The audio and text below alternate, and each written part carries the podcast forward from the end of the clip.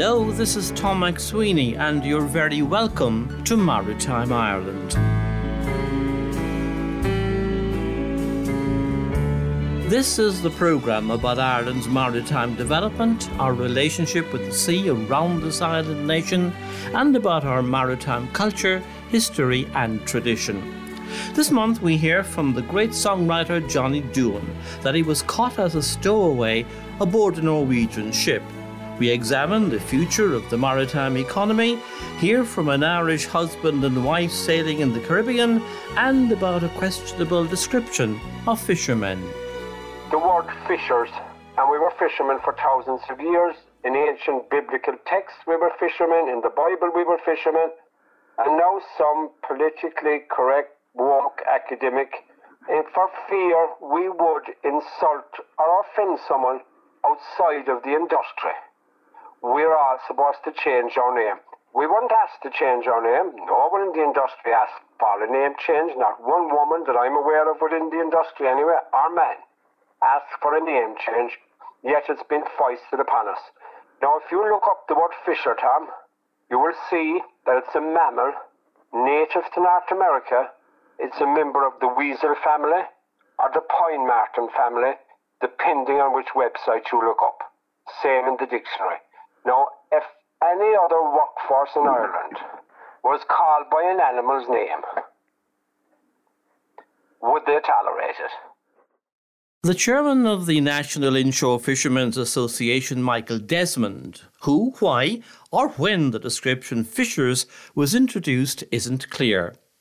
Michael Desmond fishes out of beautiful Roaringwater Bay in West Cork in a 17 footer called the Gerald Sadie after his daughter.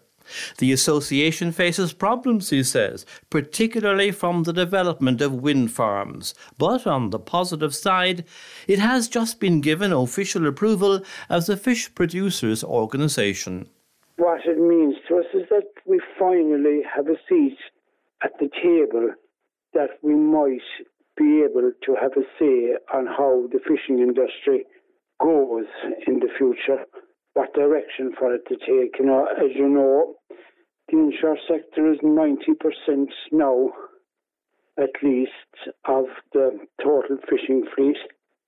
And basically, I suppose it gives a voice. It gives a voice to the to the inshore industry that there's finally um, a seat at the table for us. And small boats vary in size and are all over the coast, aren't they? They are indeed, yeah. They vary in size and they're all over the coast in all shapes and sizes from Donegal down and back up again in every single small pier around the place. Like there's hundreds, hundreds of small piers that never get a, a mention at all. And, um, you know, I, the general public, I would say, have a feeling of the Irish fishing industry, you know, being the larger boats, but there's so much more to it in all these small places. How many members does NIFA have, Michael?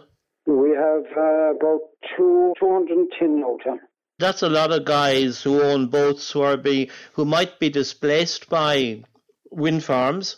Uh, it's unreal, Tom, and there's hundreds of fishermen, especially inshore fishermen, that don't involve aren't involved in any organisation are going to be displaced by wind farms. Like what's coming down the tracks for us, the general public have they have no idea of what's what's involved. Like you know, any wind farm that there was a planning permission went in for, we had a member affected. Unbelievable. It's just people have no idea the effect it's going to have on us. Like and to have to come up with legal fees of ten or twenty thousand euros to be allowed to fish where you always fish just to fight for the right to do it. It's it's kind of hard to imagine that we're in this situation.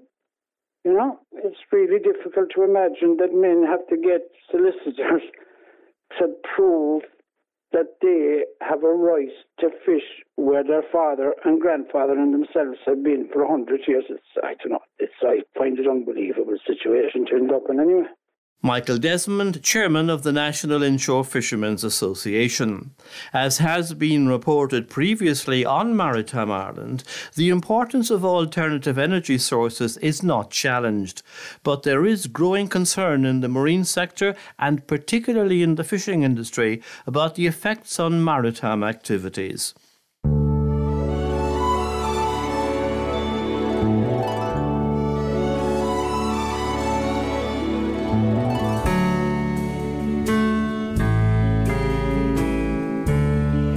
Johnny Duhan is famous for writing The Voyage, one of his many great songs. His father was a seafarer, and Johnny became so interested in the sea in his native city of Limerick that he tried to stow away on a ship.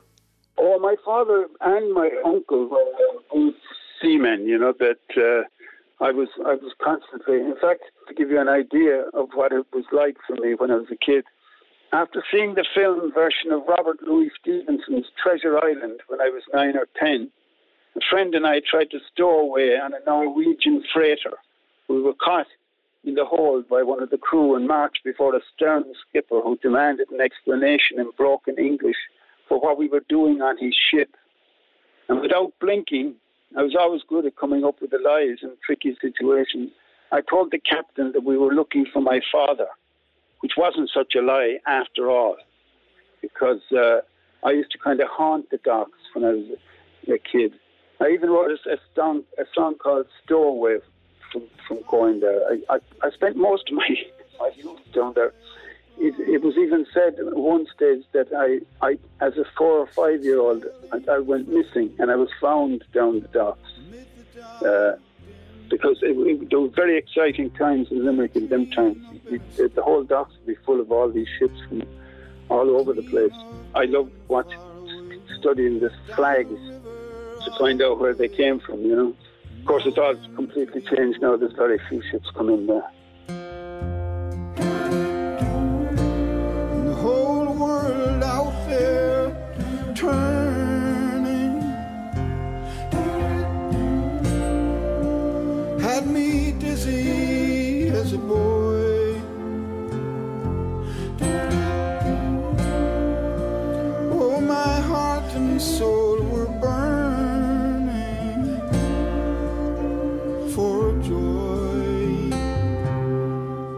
Father loved walking by the river, even when he stopped going to sea. Uh, and we, I was constantly down around that area. It's beautiful down there. Strangely enough, I, I noticed at an early age that um, they built they built all the sheds down around the area in them days uh, with their back. It was almost like turning your back on the river, which was a beautiful place. And the dock itself is, it was a lovely construction, you know, and the, the buildings around it um, were marvelous, really, you know. Uh, but it was strange that they, they, they turned their back on the river, the most beautiful scenic part of the city, uh, back then. But now, of course, people realise uh, the value of the the beauty of the, the aesthetic of the whole place. Oh, my heart and soul were burning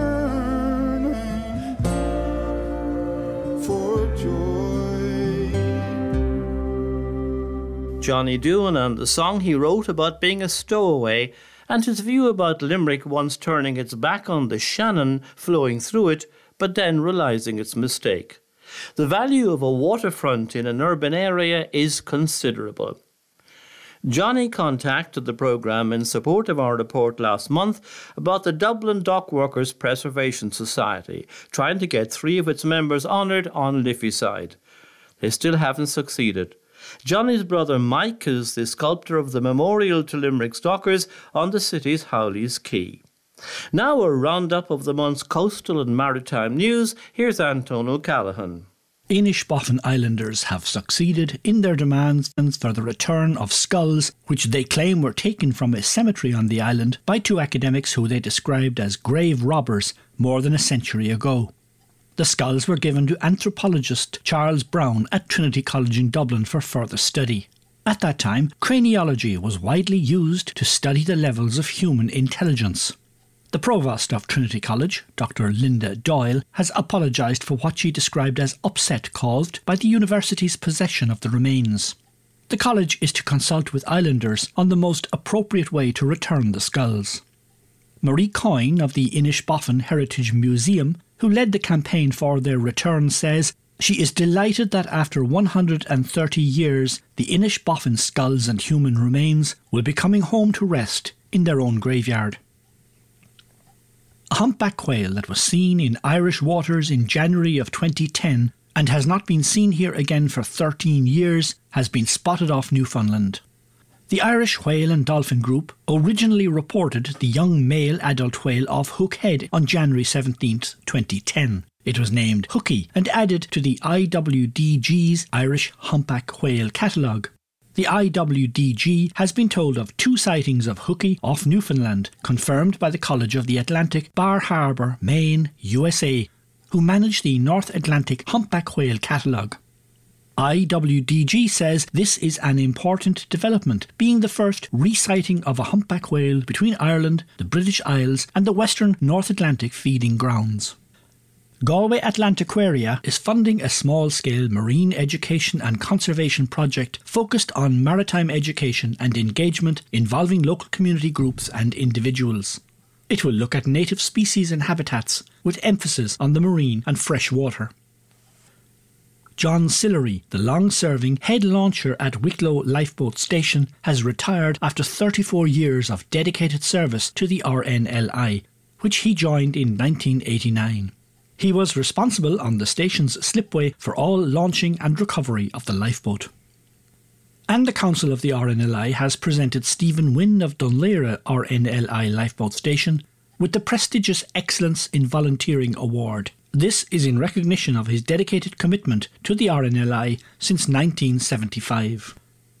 In Waterford, the port company has proposed the development of an offshore renewable energy berth on the River Suir at its Belview port terminal. This would involve a 250 metre quay extension and is at the design stage at present in its master plan of development to 2044. And finally, it looks like a busy year for Dún Laoghaire Harbour, which will have 92 cruise liner callings between April and October this year. The first will be the Viking Venus arriving on the 5th of April, and the visits will end when the Norwegian Star arrives on October the 20th. This is a 40% increase on the number of cruise ship calls last year. And that's the Maritime News Roundup. Anton O'Callaghan reporting. The tropical islands of Antigua and Barbados are in the Caribbean, a thousand miles east of Jamaica. The sound of a tin whistle across the anchorages of those islands must be interesting. Alice Kingston and her husband Tony, a retired Cork Harbour pilot, are teaching themselves to play tin whistle as they cruise the Caribbean islands on their 50 year old yacht Shindig, a Swan 40, which they bought in America, sailed back to Ireland, and restored. Both are members of Kinsale Yacht Club. They left the South Cork port a few months back Family and friends helped them sail the thousands of nautical miles to Barbados, from where they continued onwards themselves. From aboard Shindig in Antigua, Alice outlined to me the next stage of their voyage. From here, then, we're kind of making our way slowly towards Fort Lauderdale in Florida. But we're going to take in as many of the islands as we can and return home April sometime. There's an old boat, she's 50 years old. Tony um, restored her with the help of his brother George in Kinsale um, boatyard, and she's a lovely boat to sail. Now she's very traditional, um, very down to earth, basic boat. I mean, you wouldn't have luxury that you might have on some of the other super yachts now that are around these days, but it suits us down to the ground. And she always sails out of her skin. She always surprises us with the speed she does, you know. Well, we've been cruising for almost 40 years now, and we were going to take a time out when the kids were small, and we always kind of said that we'd do it at some stage. So we're both retired now, and we said we'd do it while we can. We just decided to go for it. Do it now, as they say. Very crowded here. We couldn't believe how many boats were. I mean, we, we in Martinique there was a marina. We hadn't been in a marina since we'd left, you know. And we said we'd get in and kind of get ourselves started and stocked up again in um, Martinique, an 800 berth marina, absolutely full and no space for at least two weeks. And um, trying to get water is an experience. A lot of the boats down here have water makers. Um, but you know, we're living we're living um, very simply, really, on the boat, which is lovely to get back to that kind of living. And you'd be surprised how little you can do with actually. We're going to take in St. Bart, St. Kitts, the British Virgin Islands, just do as many of the islands as we can, really, and then eventually we're going to take the boat out to Fort Lauderdale. We wouldn't really like a boat over 40 feet, we've decided. But um, some of the boats down here are absolutely massive, massive cruising machines with, you know, every sort of gadget known to man in them, you know, but that kind of isn't our way, really. Well, we bought this boat back from the States three years ago with um, our son and daughter. Um, when we bought her first, she wasn't in as good condition as she is now.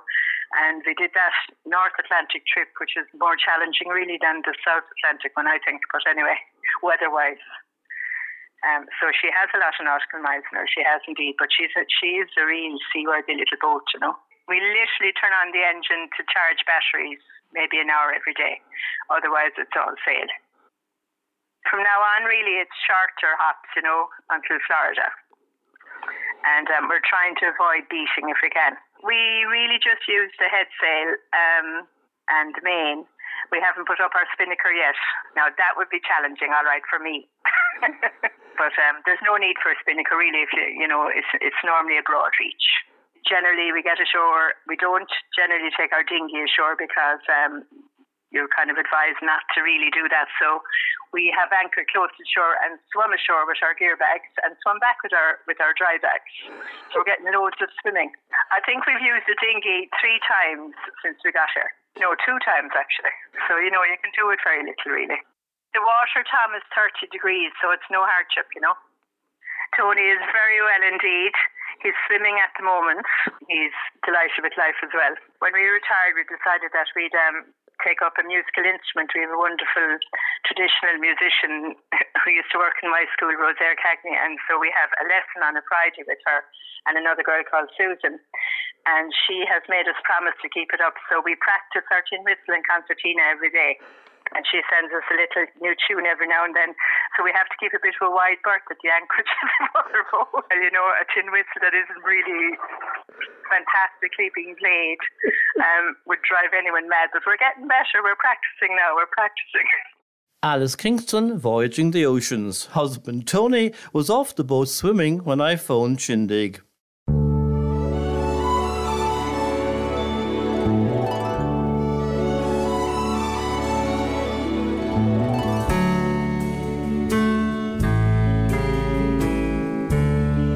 Ireland's Ocean Economy Report has examined the size and impact of our marine resources on this island nation's economy. Justin Marr now looks at the findings with Professor Stephen Hynes from SEMRU, the Socio-Economic Research Unit at the University of Galway, and Dr. Paul Connolly, Chief Executive of the Marine Institute. During COVID, society looked at science and saw the value of science and data. If we want sustainable oceans, if we want sustainable resources, if we want a sustainable economy, it has to be driven by collection of data, telling the story in that data, and making informed decisions based on that data. For almost two decades now, the Marine Institute has been looking to get a better understanding of our ocean's impact on Irish society. The recent release of their report into Ireland's ocean economy tracks its performance over the key indicators of turnover, gross value added, and employment, and looks at how the sector has navigated hostile economic waters. Dr. Paul Connolly is the CEO of the Marine Institute. We've come through Brexit, and say, for example, the seafood sector, there was a repartitioning of fisheries quotas. We lost out there because of Brexit and fishing in UK waters. We also had then COVID 19. So we were in a really unsettled period and the ocean economy suffered. And we're in this period of transition as the whole ocean economy and society in general accept the new norms that are emerging post COVID. And I think that's really important. The makeup of the ocean economy meant that the effects were exaggerated in comparison to the general economy. That's Professor Stephen Hynes, Director of the Socio-Economic Marine Research Unit at the University of Galway, one of the authors of the report. Because of the makeup of Ireland's ocean economy, it's more susceptible to fluctuations. We knew that the tourism, the service fronted industries were going to be affected. Overall, gross value added fell by 28%, which was quite significant. Tourism, in, in particular, which saw nearly a 50% reduction in value of tourism in, in marine and coastal areas. International cruise absolutely completely fell off a cliff. That industry just disappeared. All the industries fell. Shipping dropped by 20% in 2020 compared to 2019. So overall, in terms of turnover, it fell by 26%. And by, in terms of gross value added, we estimate it fell by 28% in, in 2020.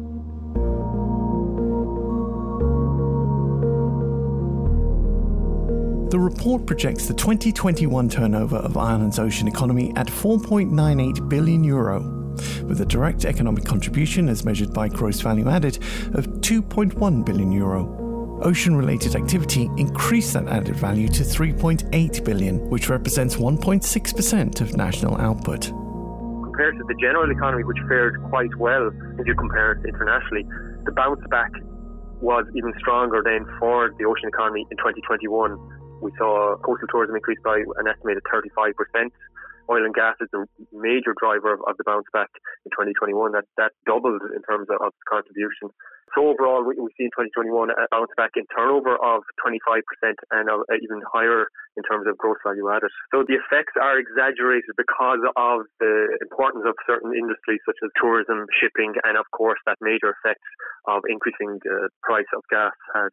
We've been putting these figures together since oh, 2010 maybe, but it's that whole period. There hasn't been a boring year in terms of changes in GDP at a national level, and that has been a very interesting time period uh, looking at what's been going on in the ocean economy. The latest Ireland's Ocean Economy report also provides analysis of the trends that have developed over the past five years. Even with the economic shock since 2020, opportunities are still presenting themselves in growing parts of the sector. Our emerging ocean economy accounts for about 7%. This would be areas like marine technology and technology for the future. That only accounts for about 7%, but it's going to be really important for the future in terms of Ireland's ocean economy. And that sector, the emerging sector, wasn't a hit as bad as the established sector. And when you think about the whole area of energy security, how we deal with climate, offshore renewable energy is huge to Ireland, and we have huge opportunities in that space in relation to using the ocean. There's a massive opportunity there now, and I think you know things are falling into place where we will see that development, and we have there is targets there for 2030 and authority now in place in terms of the Marine Planning Authority that will transform the look of the ocean economy and what we see in these reports by mid 2030, I would expect to see uh, offshore renewable industry will be right at the top there in terms of turnover, GVA employment.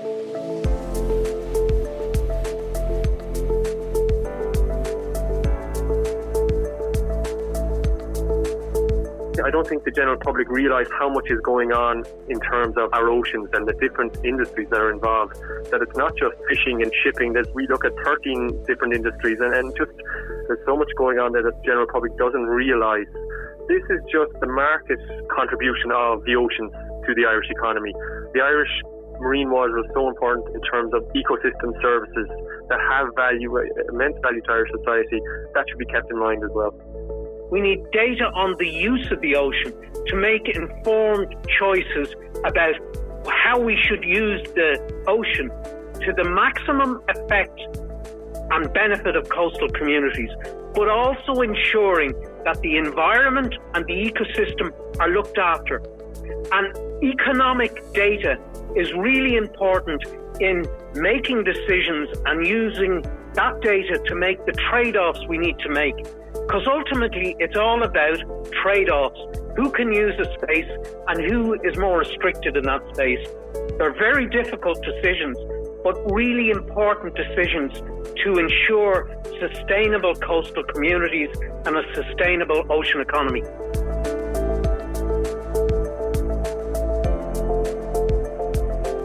The 2022 Islands Ocean Economy Report is now available at the Marine Institute website, marine.ie.